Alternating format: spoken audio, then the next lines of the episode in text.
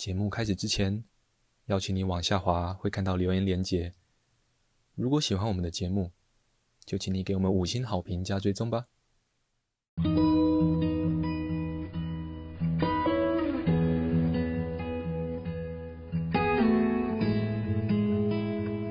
我们是华人正念检查中心，欢迎收听正念好给力。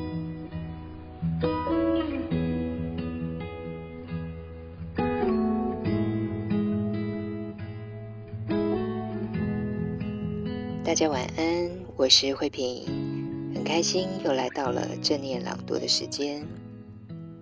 今天想跟大家分享的文章是有觉察的沟通，从了解自己和对方的需求开始。这篇文章来自于胡君梅的《正念减压自学全书》。沟通比较麻烦的状态是，原本的目的。是想往东走，但所采取的沟通方式却恰恰朝西行。在没有觉察下，只是顺着自己的惯性或习性，这种情况特别容易发生。例如，孩子晚归，我们内心深处真实的情感是担忧，希望透过沟通，孩子可以明白体会。这般担忧，而下次早归，但外表呈现的却经常是责备与生气，甚至沟通后变成愤怒，无形中把孩子越推越远。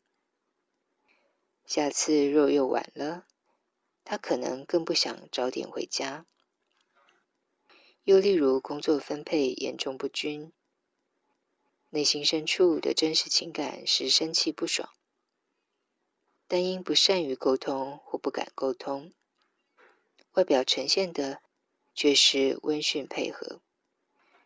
这样的沟通惯性，要不是有沟无通，让人感到相当的挫败，而渐渐相信沟通无效；要不根本是自己闷着，不敢开启沟通之门。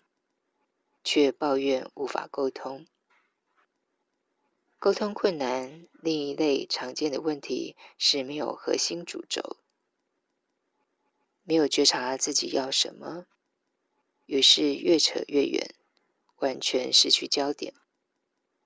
没觉察到对方要什么，于是各说各话，不欢而散。没觉察你我之间。更高层次的共同关怀是什么？于是只是在较低层次的问题上打转，制造更多的对立。沟通不良还有一个现象是，此路分明不通，但出于惯性还使劲地往前冲撞。这现象很像被困在室内想往外飞的小鸟。再怎么冲撞透明的玻璃，都出不去。假如这是一只有学过正念的小鸟，在多次循环飞撞后，会疲惫又难过地发现此路不通，这方法根本无效。终于，他选择安静下来，静坐一段时间，觉察呼吸，让自己稳住。觉察念头、情绪，让自己不被想法、念头与情绪淹没。觉察身体感觉时，领受到非常非常微弱的风，吹拂在右脚处。脑袋于是浮现右边可能有出口的猜测。结束静坐后。他带着觉察往窗子右边飞去，发现一个小到足以让它飞出去的缝隙，小心翼翼的侧身，不让翅膀被伤到，从窗台外侧飞去，然后展翅高飞。小鸟的比喻说明了，有些沟通障碍是不容易被发现的。我之前也常犯这样的毛病。因此，如果觉得这些现象与您似乎会有几分吻合，不用难过，我也是如此。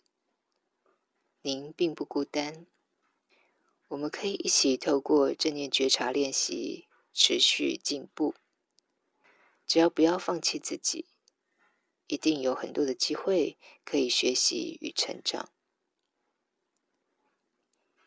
一般而言，我们很清楚知道，身体健康需要不断的保持，但很少人注意，沟通能力也是一辈子的修炼。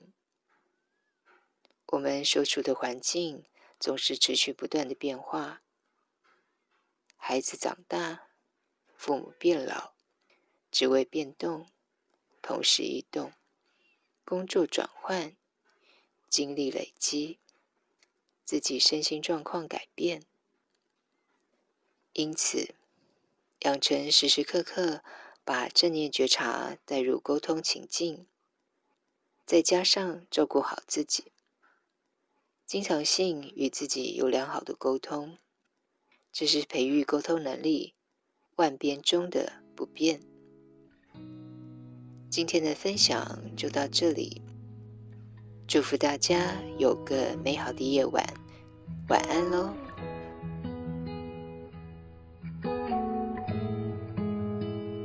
感谢你的收听，如果喜欢我们的节目。